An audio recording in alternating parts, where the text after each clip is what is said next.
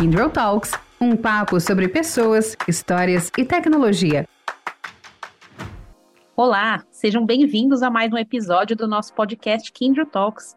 E neste episódio, né, estou aqui com o Alan, também, que vai ser o, o host aqui junto comigo. Tudo bem, Alan? Fala, Camis, tudo bem e você? Tudo bem também. E no episódio de hoje a gente vai falar sobre diversidade e inclusão. Esse é um tema, né, que cada vez mais popular, né? Nunca se falou tanto sobre diversidade e inclusão no mundo corporativo. Hoje a gente sabe que só tendo uma força de trabalho realmente diversa é que a gente vai conseguir garantir a sobrevivência dos negócios a longo prazo. Diversidade e inclusão são pautas estratégicas nas organizações que estão atingindo maturidade no assunto. E embora muitas empresas já estejam colhendo os resultados das ações, ainda estamos em um cenário longe do ideal. Isso aí, Cam, mas isso acontece porque, da mesma forma que a sociedade em geral, os mais variados tipos de preconceito continuam presentes no, no, no nosso universo corporativo, né? E o principal desafio é de sair do discurso e transformar as empresas em locais que realmente promovam a equidade entre pessoas de diferentes gêneros, raças, classes sociais. Esse é um tema tão relevante, especialmente para nós, do mundo de tecnologia, que ainda é muito pouco diverso. E por isso ele não poderia ficar fora do nosso podcast Kindle Talks. E é por isso que hoje a gente convida dois especialistas para conversar com a gente sobre esse assunto. E os nossos convidados, né, como você comentou aí, dos especialistas, quero apresentar aqui primeiro o Adriano Bandini. O Adriano é especialista em diversidade e inclusão do Itaú Unibanco. Olá, Adriano, seja bem-vindo ao Kindle Talks. Oi, gente, muito obrigado aqui pelo convite. Muito feliz de fazer parte aqui dessa conversa. Bem-vindo, Adriano. E também a Márcia Couto. A Márcia é líder de diversidade da Kindle Brasil. Márcia, bem-vinda ao podcast. Obrigada, Camila, obrigada, Alan. E obrigada ao Adriano aí por ter aceito o nosso convite, né? Queria fazer uma descrição, uma audiodescrição minha. É, eu sou loira, uso óculos, é, olhos castanhos, só um pouquinho da minha carreira. Eu tenho uma carreira de 25, 26 anos né, em tecnologia. E há poucos meses eu assumi esse cargo de líder de diversidade na Kindle e muito feliz de estar aqui nesse podcast com vocês hoje. Pessoal, vamos começar nosso, nossa conversa aqui propriamente dita, né? Diversidade e inclusão. Essas são duas palavras que a gente sempre vê junto. Né? Por isso eu queria começar por aqui, né? perguntando para vocês qual a diferença dessas duas palavras e como que esses conceitos se complementam. A, a diversidade, ela é a, a, qualidade daquilo que é diverso, diferente, variado, né? É, todos somos né, diferentes em, em raça, etnia, né, gênero, é, identidade de gênero, idade, entre outras diferenças, né? Por exemplo, estilos de pensamento, habilidades e experiências de vida, né? É, então, isso seria a diversidade. A inclusão é reconhecer, respeitar, né, valorizar e celebrar genuinamente, que é o mais importante, as diferenças que tornam né, cada ser humano único, né? E aí você fala que é, diversidade e inclusão, né, estão sempre juntas, né? E, e, eu ainda acrescentaria a equidade, né? E por que que elas três precisam vir juntas, né? Porque a, equidade é, na verdade, implementar processos, né? Remover barreiras sistêmicas para criar um ambiente onde todos tenham a oportunidade de, de prosperar, de ter sucesso, né? E aí é aí que é, que é o detalhe, né? Aí estamos falando de todos mesmo, né? Então eu, eu, resumiria essas três palavras em diversidade é a mistura, a inclusão é fazer com que a mistura funcione bem em conjunto, né? E a equidade é dar a todos a mesma oportunidade de aplicar todo o seu potencial, né? E para se preocupar com, com a equidade, você tem que incluir.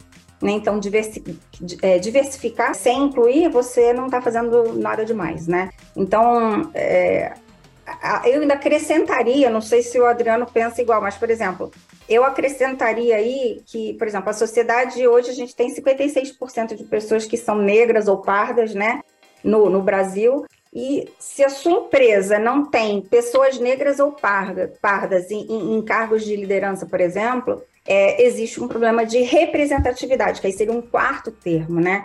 Então, a inclusão ela é além da representatividade, né? Então, é, a diversidade ela pode estar tá até sendo feita na empresa, mas essas pessoas participam do processo de decisão, estão evoluindo profissionalmente, né? Elas estão de fato incluídas na cultura da empresa, né? Então, é, eu dou um exemplo até de, um, de, um, de uma reunião que eu fui na semana passada de diversidade na Anshan, que falava, é, o palestrante falava o seguinte: você chega até para a gente se colocar no mesmo mundo, né? Não, não, pensar só nos negros, né? Mas, por exemplo, eu, branca, chego numa empresa coreana, né? E aí eu entro na empresa, eu olho para um lado, eu olho para o outro, tem eu e mais meia dúzia que não é coreano, né? E aí você olha e vê que todos os líderes são coreanos, todos são descendentes de coreanos, e aí você fala, bom, eu acho que eu não vou ficar aqui nessa empresa, porque para eu chegar no topo, ou eu crescer aqui dentro, eu não vai ser difícil, né? Porque não há nem representatividade da, da minha categoria, né?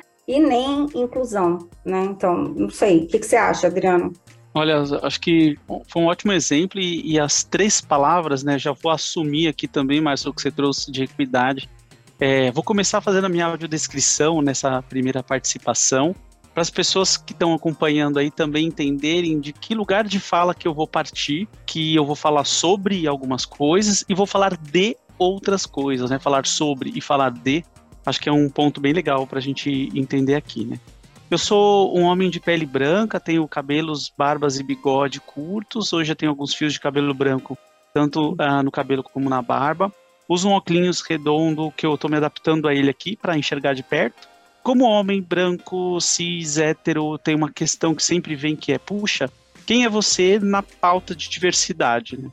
E, e, eu sou uma pessoa aliada, né? então, dentro dessa pauta, não necessariamente eu preciso ter uma característica para falar sobre essas outras características tantas que a gente tem por aí.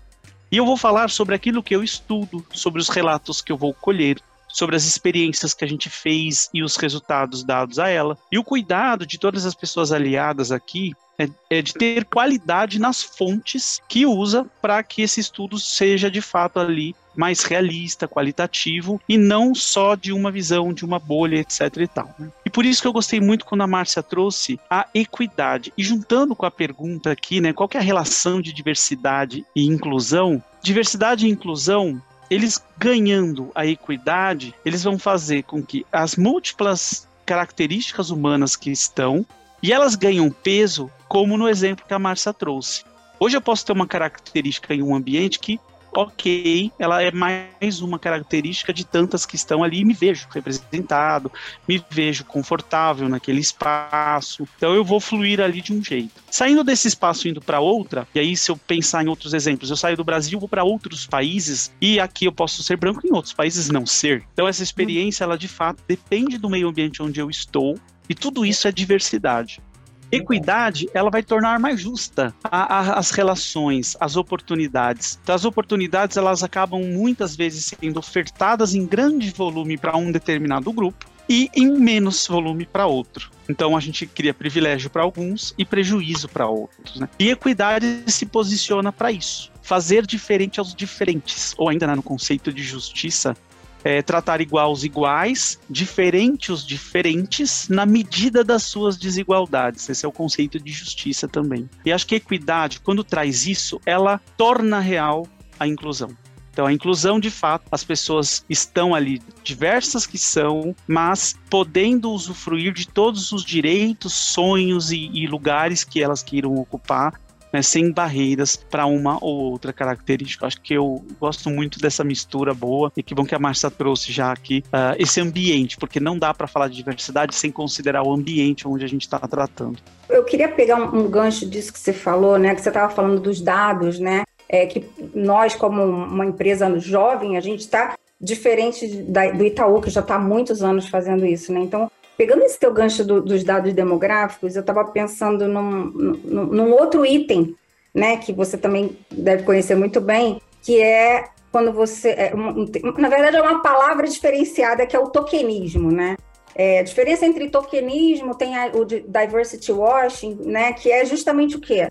É você falar em diversidade, mas você não tem nem equidade e nem inclusão, né? E assim, para quem não, não sabe o, o conceito do tokenismo, Tokenismo é quando uma empresa faz uma falsa inserção de grupos minoritários no seu quadro de funcionários apenas para parecerem justas para o mercado, mas lá no fundo elas não, são, não fazem grandes esforços para que a inclusão e o oferecimento de oportunidades tenha de verdade, né? Então, eles usam determinadas figuras, né, para fingir que está sendo inclusive diverso, né? O, o, o, diversity washing ele é, é, é bem parecido, está tá totalmente ligado com o tokenismo, é, mas é quando a empresa finge que está preocupada com o tema, né? Mas na verdade não tem ação nenhuma, né? É, eu acho super importante isso que você falou, de ter o conhecimento dos dados demográficos, né, das suas minorias, mas esse número ele só é efetivo quando ele é usado para realmente monitorar a eficácia dos investimentos em, em, em, diversity e inclusion, né, em diversidade e inclusão, para a gente tem que entender né, os desafios né, e as oportunidades no, nos programas que a gente tem. Senão, fica Isso. só o diversity washing mesmo, né? Eu tenho um, um, eu fui fazer um benchmarking, né? E ele me contou um exemplo que eu achei super interessante, Adriano. Ele falou que ele contratou, é, fez de uma leva só, ele fez uma campanha afirmativa e contratou vários negros. Vamos dizer que ele tenha contratado, sei lá, 30 negros de uma vez, tá? E aí ele achou, nossa, né? Que campanha maravilhosa. Pois em poucos meses, aqueles 30 negros já eram, sei lá, cinco. Em poucos meses, todos pediram para ir embora. Então, na verdade, o que aconteceu com os números? Os números demográficos no início, né, aumentaram, né? Só que esses negros foram incluídos, e aí é que tá. Não, não foram incluídos, e eles descobriram isso entrevistando esses negros e perguntando o que, que tinha acontecido. E eles falaram: olha, a gente realmente sofreu preconceito no olhar das pessoas dentro do elevador, por exemplo, entendeu? E aí eles foram tomar ações de inclusão dentro da empresa antes de tentar fazer uma outra campanha é, da mesma forma, entendeu? Então, assim, é, tem que ter cuidado com o dado demográfico do que entra, mas ter atenção ao attrition também, né? Então. Exato. A gente toma muito cuidado, é, e talvez uma das críticas que já chegou a nós foi ah, por que, que a gente demorou tanto tempo para ter um posicionamento tão claro, né, como temos hoje? E esse foi um deles. Então a gente é, criou dentro da estrutura aqui da, da organização toda uma ação. Começa em 2017 com uma carta, um posicionamento público, é, ainda que com ações para dentro, o posicionamento primeiro, né, ele foi dado é, para dentro e para fora ao mesmo tempo, sobre o respeito e sobre a construção desse respeito em todos os pilares. E a gente passou alguns anos construindo esse posicionamento. Então, posicionamento para raça, para gênero, para LGBTQIA+, para pessoas com deficiência, é, e, e, o respeito, a boa pergunta, eu adoro ela, é como estou respeitando as mulheres, como estou respeitando as pessoas com deficiência, como estou respeitando as pessoas negras, ela faz com que a gente faça a tarefa de casa primeiro. Se organize, entenda, combata vieses inconscientes, identifique barreiras e elimine essas barreiras. Isso que eu acabei de falar também é sinônimo de acessibilidade, que para a pauta de pessoas com deficiência é muito importante, mas ela funciona para todas, principalmente na acessibilidade atitudinal. E quando a estrutura interna começa a ter a representatividade, começa a trabalhar com as pessoas diversas. E aí as palavras são importantes aqui, né? Eu tenho grupos que são minoria, por exemplo, pessoas com deficiência são em média 5% da minha população. No Brasil, elas têm ali uma, uma proporção também de minoria, mas quando a gente olha para o mundo, é, as pessoas com deficiência são a maior minoria do mundo. Que loucura essa frase, né? É. A maior minoria do mundo. Ela está em é. todos os países, tem desafios de acessibilidade comuns em, em vários países. Agora, tem um outro termo que a palavra minoria não alcança, que é os minorizados. E essa expressão é legal de lembrar, exemplo, a população negra no Brasil, que é a soma de pessoas que se autodeclaram pretas e pardas, ela é de 56%, 57%, significando que são maioria da população. Mas quando eu recorto para a população economicamente ativa, o PEA, quando eu entro nas, nos setores econômicos, quando eu chego na minha empresa, esse número de pessoas negras não reflete esses 56, 57%. Ele vai caindo. E ele vai caindo, e é aqui que eu tenho que realizar esses estudos, esses trabalhos, para que de fato eu entenda como resolver, como acelerar não só a atratividade, porque muitas pessoas negras, por exemplo, podem achar que a sua empresa não é um lugar para elas porque elas não se veem representadas nessa empresa. E esse trabalho que começa com atratividade e pode desdobrar em outras ações afirmativas, vagas exclusivas, vagas preferenciais, programas de aceleração de carreira, mentoria, tem muitas oportunidades. Elas podem sim ter em algumas propagandas, em alguma exposição, uma cara da diversidade que você quer ter dentro. Mas repara, não é afirmar que se tem diversidade pronta porque isso é uma jornada longa para se conquistar, para que se torne equânime quando eu comparo com a população brasileira. Mas eu sim declaro que estou trabalhando para e coloco representações que vão ajudar a conectar o meu posicionamento e o meu projeto com a população que eu quero aumentar a atratividade. Então é cuidadoso demais, né? Como se colocar em termos de, de mídia, de foto, de, de presença para fora, mas assim, super recomenda que antes exista um trabalho robusto, perene, interno que sustente, né, que tenha evidências de que aquele pilar de fato é uma prioridade, ele trabalha para eliminar barreiras e ele acontece. Então, acho que esses dois pontos eu não podia deixar de, de falar, mas que são super importantes. Não, com certeza, com certeza. E, e, e, e assim, pegando você deu, deu dados, né? Que, que assim, eu espero que um dia eu possa começar a dar esses dados, né? Que que é justamente você já tem o dado analisado, né? E já está trabalhando em ações em cima desses dados, né? Então a gente tem as ações, né? A gente está fazendo um censo, então quer dizer assim, a gente está em um momento diferente. Foi o que você falou, a jornada é longa, né? Mas é, estamos no, no, tentando aí seguir um, um, caminho mais correto possível, né? Com muita ética, né? É, eu, eu, você falou de, você estava falando de dados, né? E aí eu estava pensando que há empresas, não sei se tem essa, essa percepção, tem empresas que têm interesse pelo assunto, postam isso nas redes sociais, né? Mas eu não vejo ainda isso realmente é, é, virando algo realmente com ações implementadas, sabe? Então, eles não uhum. tornaram realmente o tema parte da cultura, né, do código de ética deles. Então, é, eu acho que por, por, vai chegar uma hora que vai cair, né, a ter, todo mundo vai perceber que aquilo ali não era tão verdadeiro, né? Então, acho Sim. que para mim o melhor é ser genuíno, né, nas intenções, no trabalho que está sendo feito, né? Exato.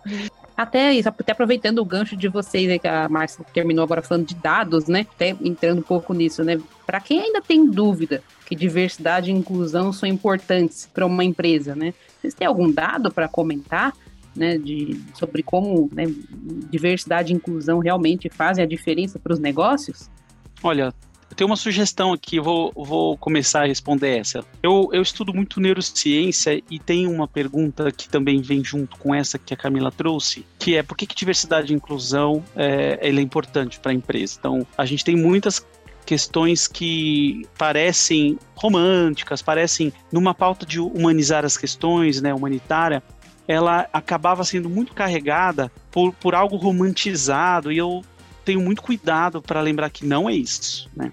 No fim, quando a gente fala de características humanas, fenotípicas, então é, cor da pele, gênero e tudo mais, existe mais algo além, que é o modelo mental, a experiência e a, o fato de cada ser humano ser um, único, ímpar, e que faz com que este único modelo mental tenha um potencial absurdo de me trazer valor agregado, percepções, que só esta pessoa é capaz. E se eu olhar toda uma base de clientes que também tem uma diversidade enorme, eu preciso ter aqui a representatividade que a minha base de clientes, que o lugar onde eu habito, o país que eu faço negócios também é.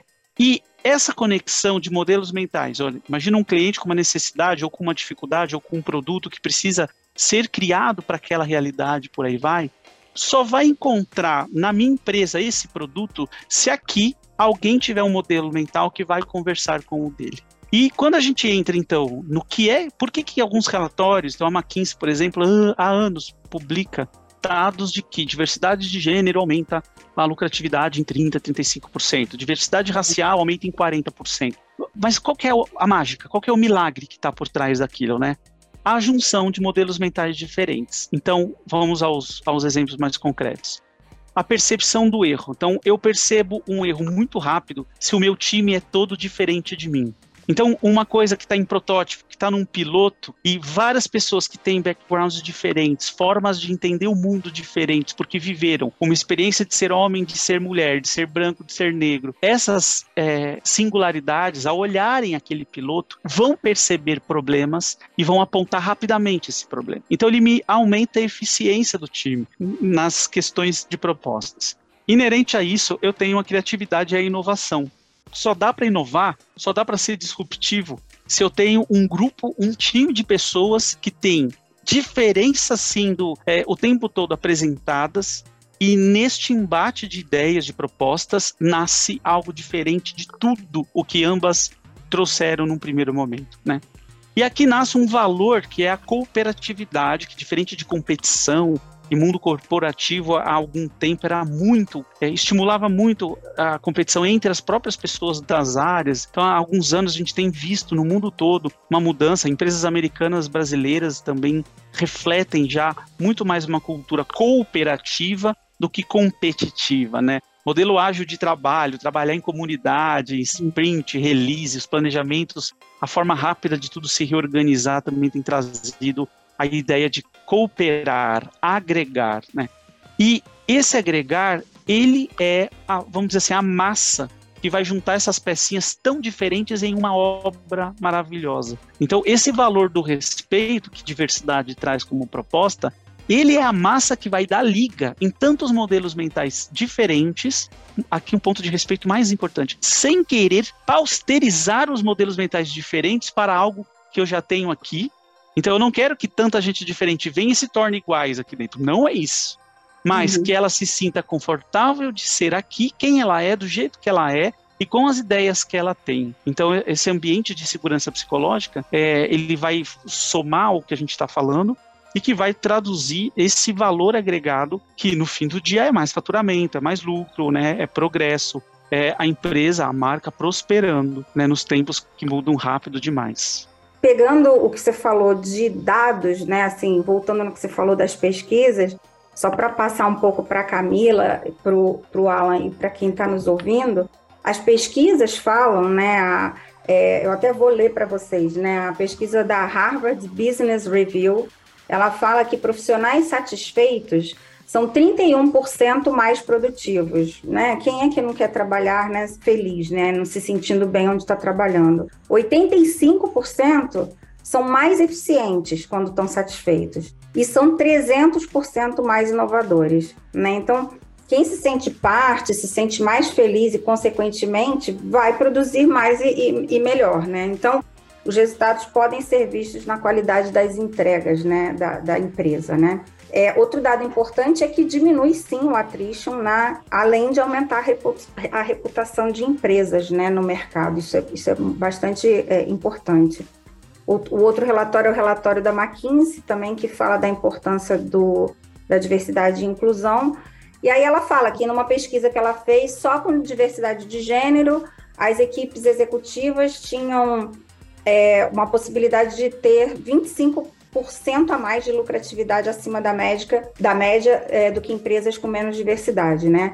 E num outro, numa outra pesquisa, quando eles falam aí de uma diversidade maior, étnica e cultural, superam 36% em lucratividade, né?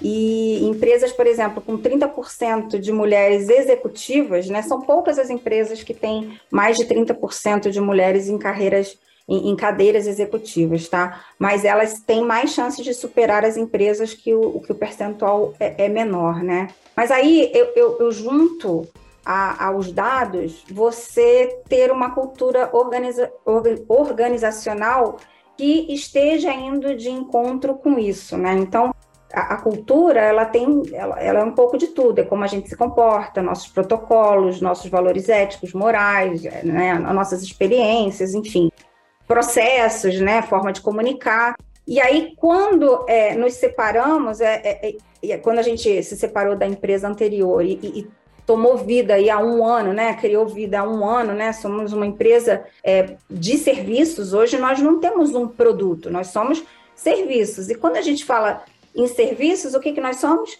Pessoas. Né? Então, hoje, nosso maior bem são as pessoas. Né? E aí, onde que eu quero chegar quando eu junto pessoas com diversidade e inclusão, mais a cultura organizacional, né?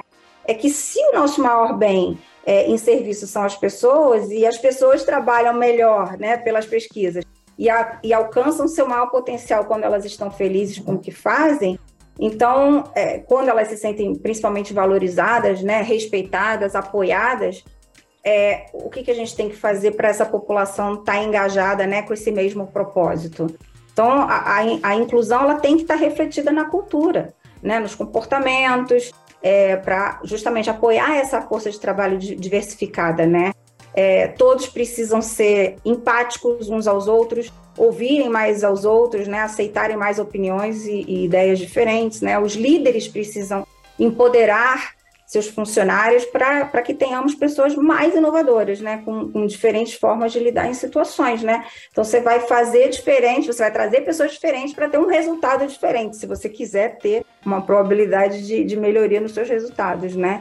Agora, o mais importante de tudo é sempre com muita autonomia para essas pessoas, né? Então, isso é inclusão, né? Então, para mim, os dados falam com a cultura. Sim, e cultura é uma coisa interessante, né? Eu vou até fazer um link é, no que eu vou falar agora sobre isso, com o tema de vieses inconscientes, que o tempo todo está permeando também essa pauta já no, nos uhum. últimos anos. A cultura, ela tem duas fases. A que existe, então, ela é a união, a reação, a realidade que as pessoas que hoje estão ali emanam, né? Então a gente não tem, tem a ideia de querer controlar, mas não há um controle tão claro, né? Ela é uma coisa até meio abstrata. Mas ela tem uma outra parte que é inspiracional. Ela é aquilo que a liderança deseja que seja mais vivido no meu ambiente. Então, por exemplo, quando a gente fala ética é inegociável, ética é, é inegociável, então todas as decisões, tudo que acontece aqui dentro, isto ecoa para que eu faça a melhor tomada de decisão. Quando a gente anuncia, né, queremos diversidade e inclusão, eu estou ecoando para tudo que existe aqui dentro que nas decisões, na forma de construir, no cuidado com o outro, é essa diferença que eu quero que exista sim, com qualidade, dentro dos nossos ambientes, né? E ela vai se tornando o que esse, essa inspiração declara. E, e, isso faz com que nunca exista uma cultura estática, mas sim uma nuvem que o tempo todo está se transformando e a gente busca continuar inspirando para o valor que a gente quer viver mais. Então, o respeito de novo aqui é no fim do dia. E onde entramos com os viés. Adriano, desculpa te cortando rapidinho, mas acho que é importante aqui para a gente contextualizar, né? Esse termo vieses inconscientes, é, quando a gente pesquisa sobre o termo de diversidade, ele muitas vezes ele aparece esse tema muitas vezes, é, mas acho que não é para todo mundo que ele tá claro o que, que ele é. Você poderia explicar para a gente o que, que ele é e quais são os riscos que ele traz?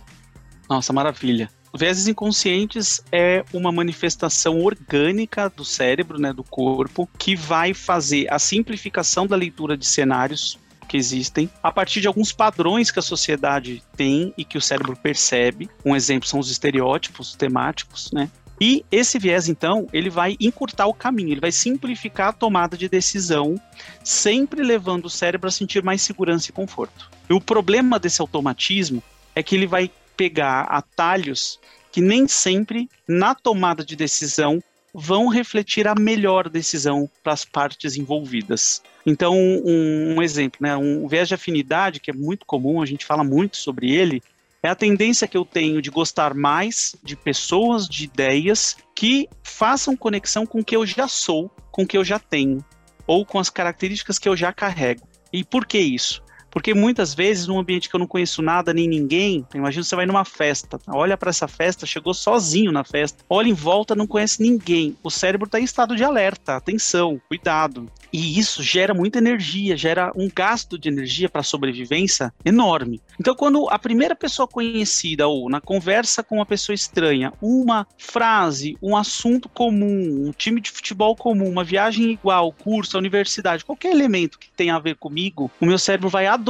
Então ele vai falar: opa, vou construir a minha segurança de novo com esta primeira etapa, com esta nova pessoa que vai se tornar uma aliada a mim e a gente vai gostar disso. Então ele tem sempre esses mecanismos ali atuando sem controle. Então o viés inconsciente ele entra muito numa dinâmica dessa. E no ambiente, quando a gente fala de ter pessoas diferentes, eu tenho que considerar que numa discussão de projeto, as ideias diferentes podem ser opostas às minhas. Eu posso não gostar dessa ideia, mas eu vou respeitá-la e vou acolhê-la. Então, esse exercício é danado, porque eu vou ter um grupo de, de vieses me tendenciando a não gostar dessa ideia ou a não escolher a ideia diferente da que eu gosto, mas eu tenho que ser capaz de perceber isso. E como que eu faço isso? Com métodos bons, estruturados. Né? Quando eu faço um, escolha de pessoas para o meu time, eu vou confiar na metodologia, no processo seletivo transparente, com evidências das competências que eu preciso, e não na minha intuição,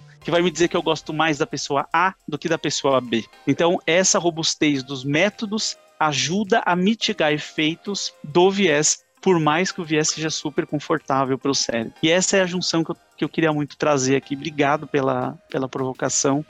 É, e que a gente tem que entender mais para poder pôr a análise desses vieses na mesa e, ao perceber que existe, criar métodos que vão mitigar os efeitos dele. Eu diria, Alan, para sua pergunta, que é, os vieses inconscientes, eles na verdade, é, na verdade é o jeito mais doce que a gente tem hoje para explicar que nós somos todos preconceituosos, tá? Então assim, hoje é, essa é a desculpa que a gente usa, né? Então, ah, é um viés, ah, é o meu viés inconsciente que apareceu aqui. Porque assim, a gente vê as mesmas respostas de sempre. Ah, não, eu não tenho preconceito com gays, né? Eu até tenho um amigo gay, né? Ou então para pretos também a pessoa fala: Imagina, eu até tenho amigos pretos, né? Então, assim, são comentários que ouvimos todos os dias em, em quaisquer das minorias e diversidades, né? E aí eu vou fazer uma provocação aqui para quem está nos ouvindo, né? E serve para vocês que estão aí, que é assim, ó, é, eu vou dar vários exemplos bem curtinhos, né? E aí vou dar exemplos de tudo, tá? Seja de gênero, de identidade de gênero, é, racial, ou, é, sei lá, qualquer, é, até de, de, exemplos gordofóbicos que a gente usa, entendeu? Então, assim, é, e, e, e, e, vou falar aqui para vocês, vocês vão pensar assim, será que eu já falei isso algum dia? Então, eu vou reproduzir essas frases, tá? Uma frase. Seja homem. Lugar de mulher é na cozinha ou no tanque. Brasileiras são todas oferecidas. Árabe é tudo terrorista. Russo é tudo bêbado. Carioca é malandro e vive na praia. Nossa, você é tão linda de rosto. Ah, ele viu a beleza interior dela. Tira esse olho gordo daqui. Nossa, mas você gosta de ser gorda? Hum, você se ama muito para usar essa roupa, né? E assim, uma que é terrível, que usa o branco como sendo o positivo. Ah, isso é inveja branca, quer dizer, é uma invejinha mais branda, né? Só porque ela é branca, né? E outras milhões com negros, né? Que é lista, ne lista negra, mercado negro, ovelha negra, humor negro, magia negra, né? Tudo isso a gente usa com negro. E uma que eu ouvia na minha própria família, me revoltava desde que eu era menina, que era a pessoa falar: nossa, ele é tão gente boa, esse aí é um negro de alma branca. Né? Então, quer dizer assim, é o absurdo do absurdo, né? E, e eu fui descobrir há pouco tempo, que eu nem tinha percebido isso, mas tem os que são relacionados com PCB, com PCDs. E eu falei, não, imagina, não tem com PCD, ninguém faz piadinha com isso. E aí eu fui ver, fulano tem braço curto, fulano tá dando uma de João sem braço. Então, quer dizer, nesse caso, se o PCD justamente ele não tem um braço, então ele vai fazer corpo mole, porque é essa a interpretação, né? E fora as formas de tratar um PCD, né, que antigamente chamavam de inválido, incapaz, aleijado, né, é, é, retardado, né? Então, assim, as, os vieses, né, são tendências, são, é como, como o Adriano colocou extremamente bem, né? São estereótipos, preconceitos, são preferências que nos levam a favorecer uma pessoa, uma coisa ou um grupo, né, em detrimento de outros, né? Então, a gente tem aí atitudes, comportamentos, palavras implícitas que usamos nas nossas vidas pessoais e, e no local de trabalho, né? Só que aí a gente Aí o, o, Adriano falou bem, ele falou, puxa, mas né, é, há coisas que a gente tem que começar a perceber. E ele falou tudo, é perceber, porque os preconceitos eles podem ser conscientes ou inconscientes, né? Mas eles afetam uma inclusão, a, a, inclusão e a equidade, né? Então, embora ele possa ser uma parte natural do nosso cérebro, né, e estarmos acostumados, é, quer dizer, na verdade, é, é, sermos acostumados a, a, que eles apareçam sem muito esforço, é, isso não significa que eles sejam aceitáveis, né, ou inevitáveis, né? Excelente então, é, não é? Então, assim, é, precisamos desenvolver o quê? Hábitos, formas de, de trabalhar para gerenciar esse, esse, esses nossos preconceitos, né? Que aí a gente minimiza o impacto lá na ponta, né? E aí, cara, em primeiro lugar, eu acho que as pessoas também têm que pensar, não vamos esquecer que estamos dentro de uma empresa, né? Então, o CNPJ está na frente do CPF, do CPF, né? Então, isso se chama ética, né? Que foi o que o Adriano colocou muito bem. Ética é inegociável, né? E aqui, por exemplo, na Kindro, no Itaú também, a gente não abre mão disso, né? Então, a gente tem canal aberto para denúncia. Então, assim, isso é super importante. Então, é, é, eu costumo dizer, né? Que assim, você não precisa concordar, mas é mandatório você respeitar, né? Acho que é isso. A gente queria pegar um gancho aqui do que a Márcia falou das empresas que têm portas abertas. E também voltando um pouquinho lá no começo da nossa conversa, do outro exemplo que a Márcia deu, é de uma empresa que fez uma ação afirmativa de contratar pessoas negras, e aí que as pessoas acabaram saindo por não se sentirem parte da, da empresa, né? É, e aí também deixo o convite para quem não pôde ouvir. É, recentemente a gente lançou um podcast no Dia da Consciência Negra, falando mais sobre, sobre esse grupo de diversidade especificamente. Então, se você não ouviu, volta aqui um pouquinho na sua plataforma de áudio, que você vai conseguir ouvir esse episódio. Mas usando esses dois ganchos que a Márcia falou. Além de contratar pessoas diversas, empresas precisam se preparar, preparar suas equipes para acolher esses profissionais. Como que isso pode ser feito?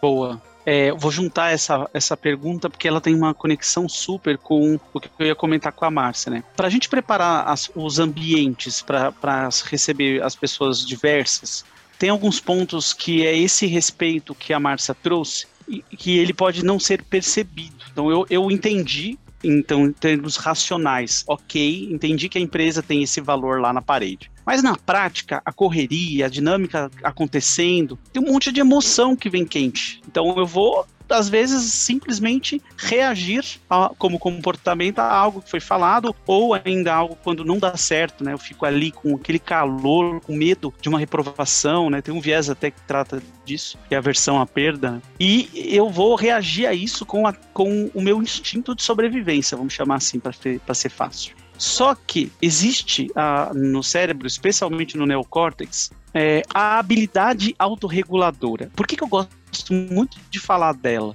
Porque às vezes a pessoa diz assim: ah, se viés é orgânico, se tem uma parte do instinto que me faz uh, reagir assim, por que, que eu sou punido por isso?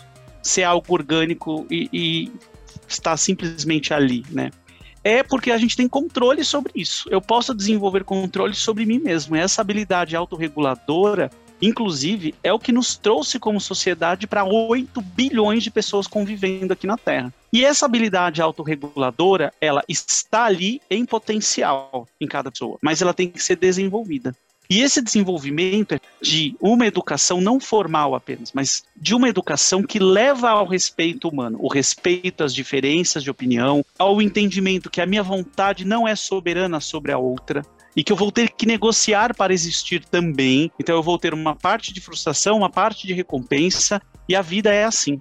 E esse equilíbrio, né, entender isso, vivenciar isso que me traz emoções positivas e tristes ao mesmo tempo, às vezes no mesmo ambiente eu estou vivendo esses conflitos, é o que vai amadurecendo a minha capacidade de autorregulação. Os profissionais de diversidade muitas vezes vão entrar nas empresas fazendo isso, desenvolvendo nos times essas percepções, esse entendimento, para que o grupo de pessoas contratadas, ao apresentar a ideia, a forma de pensar, o argumento, ou ainda, né, Uh, o hábito de, de, colocar de um determinado jeito, diferente do que a própria unidade antigamente fazia, ela, a empresa, no, no seu antigo corpo, tem que se preparar para o desconforto. E, e, aqui é o grande nó que a gente vê. Quando eu trago diversidade que vai trazer todos os ganhos que a Márcia citou, antes eu vou viver um desconforto. Porque eu vou ter que me adaptar de novo. Ah, agora eu não consigo nem falar isso porque eu tenho risco de falar uma besteira e ser criticado.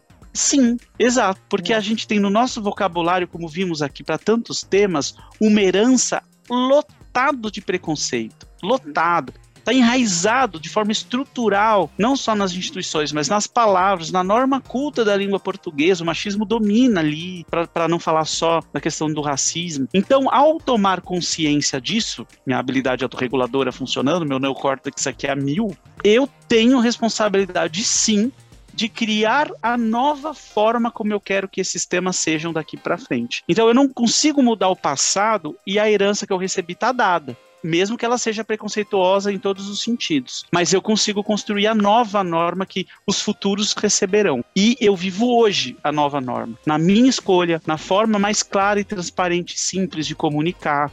Exemplo do que a Márcia trouxe, de lista negra, né? Muitas vezes aquela lista, ela, por exemplo, poderia ser a lista de restrição de crédito. Uhum. É o nome certo da lista. É. Mas davam outra conotação, davam adjetivos para elementos neutros, que é cor, e que esse adjetivo passa a dar valor acima ou abaixo, como é o caso da inveja branca. Né? Então, se atribui a algo que é neutro, cor branca, um valor de ser melhor ou pior quando você cria essas frases, criam as associações. E a gente tem poder para mudar tudo isso. É exatamente, perfeito, perfeito que você colocou, né? Agora, eu, eu acho né, que que, na minha opinião, os líderes eles são os, os maiores aliados dentro da companhia para o início dessa jornada, pelo menos na, na, nossa empresa, eles têm sido de grande valor para gente, tá? Então, eu, eu acho que eles têm que ser esses exemplos de pessoas engajadas, né? No mínimo com esse código de ética respeitoso, né? Eles são nossos olhares, né, diante de microagressões do dia a dia, né? E até mesmo de discriminações maiores e da não inclusão de algum colaborador, né? Então, é, você falou, inclusive, por exemplo, você está fazendo uma avaliação de um candidato novo. É, se você olhar só para o seu viés, talvez você não contrate alguém que não, não esteja dentro do seu padrão.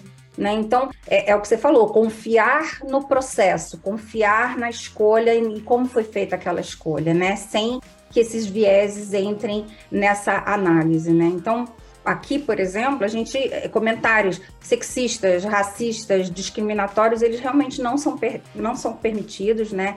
E eles devem ser coibidos veementemente pelos, é, pelos líderes, né? É, ele precisa ser o primeiro realmente a dar exemplo, e foi o que o Adriano falou. Infelizmente, é isso. Você vai ter que aprender a falar de uma nova forma sem usar esse tipo de frase, né? Então, mesmo no calor, é começar a se controlar, é perceber para realmente criar a mudança, né? Então, é, é, no final é mandatório de novo seguir esse código de ética, né? A cultura, independente se você gosta ou não, é simplesmente respeitar, né? Então, eu acho que quando começa a ter é, as discussões, né? Que você vê determinadas discussões acontecerem do seu lado, acho que você tem que ir lá e reprovar e pedir para para mudarem de assunto ou não falarem aquilo dentro da empresa. Então, por exemplo, às vezes você houve comentários do tipo, ai, ai, ela engravidou, né? Então agora ela não vai ser mais a mesma profissional que ela era, né? Ah, nossa, isso só pode ser doença, né? Ou, ou, ou a outra pessoa que falou, nossa, eu não entendo por que, que ele virou ela e namora com uma mulher. Como pode ele ser uma mulher trans e ser lésbica ao mesmo tempo. Eu não consigo entender. E, realmente você não precisa entender mesmo, né? E, e, não vai ser aqui que você vai fazer esse tipo de discussão, né? Então, assim, sai dessa discussão porque ninguém tem que entender esses porquês, né? Eles simplesmente têm que respeitar, né? E seguir com o seu trabalho e sendo dando exemplo.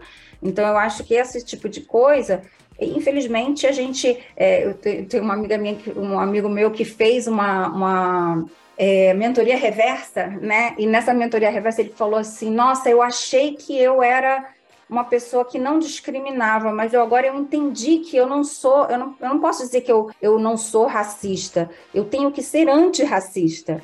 Então ele começou a ser um aliado para a gente de, de, de, respeitar isso e, e, realmente coibir esse tipo de ação aqui dentro, né? Então isso é, é muito legal. Você vê que a gente está se transformando, né? E é, como sociedade e como pessoas para sermos melhores, né?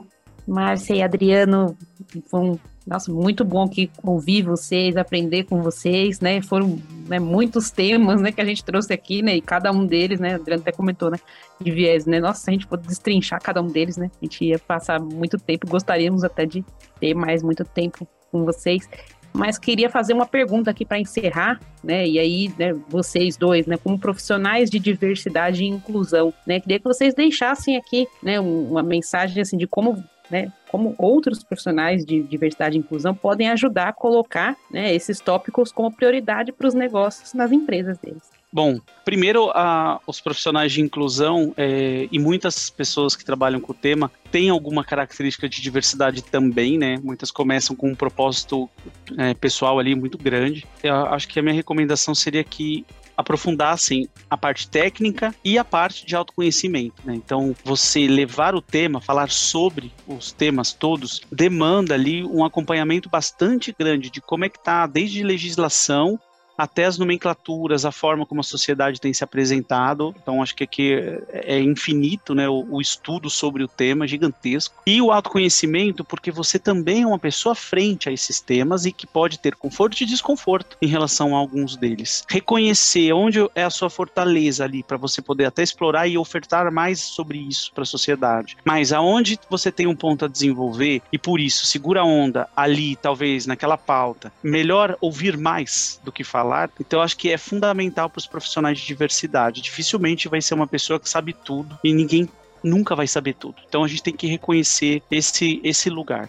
Depois, é, levar o tema, e isso é algo que eu pessoalmente acredito muito, como um profundo convite para que você, ao conhecer os temas, a parte técnica, né, o letramento, por exemplo, a história do racismo do Brasil, como é que se estruturou, por que, que se chama racismo estrutural. Ao conhecer isso, você se torna uma pessoa convidada a rever os seus próprios conjuntos de crenças e valores. E isso vai até os extremos de crenças religiosas versus posicionamentos da comunidade LGBTQIA, que tem alguns conflitos que acontecem às vezes nesse encontro de dois pilares de diversidade. E, e basicamente quem vai entender as relações ali é a pessoa de diversidade. Né? Psicologia social aqui ela é muito rica para ajudar tecnicamente a entender essas dinâmicas de grupo e a entender como intervir adequadamente, mas sempre numa cultura de paz, né? Sempre com muito respeito, convidando a pessoa a pensar, é, lembrando que às vezes é tão profunda a temática que a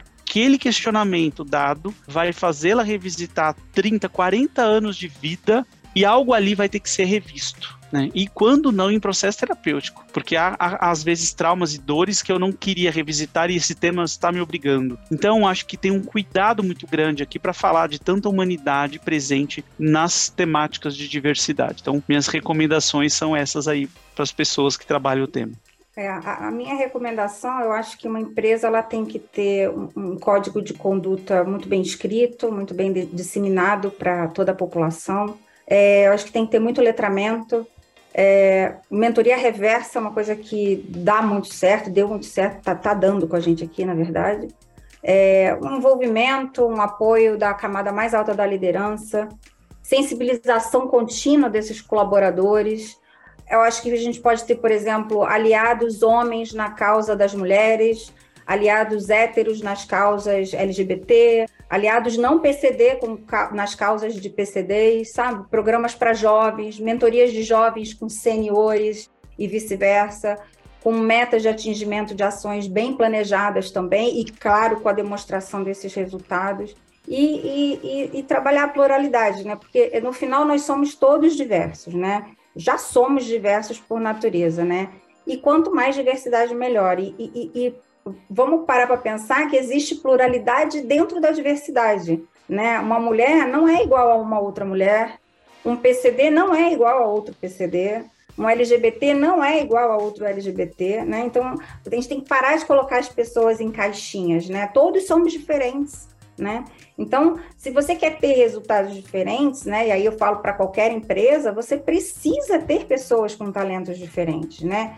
Porque se você ter todo mundo igual, ninguém vai pensar diferente, né? Então, tem que ter aquela pessoa diferente para questionar, para perguntar, para trazer novas opiniões, novas experiências, né? E, e principalmente para que exista esse respeito mútuo, as pessoas aprendam a se respeitar, né? Então, eu terminaria aqui é, é, com a frase do Nelson Mandela que eu amo, né?